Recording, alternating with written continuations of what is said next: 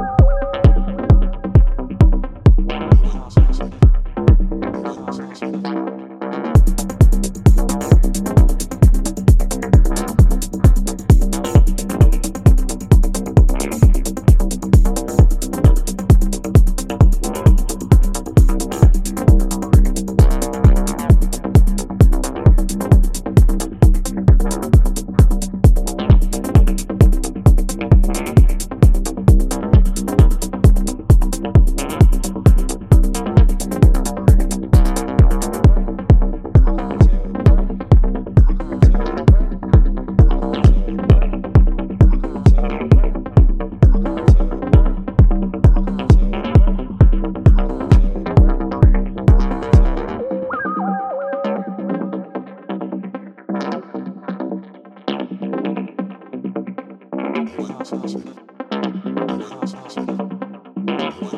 you.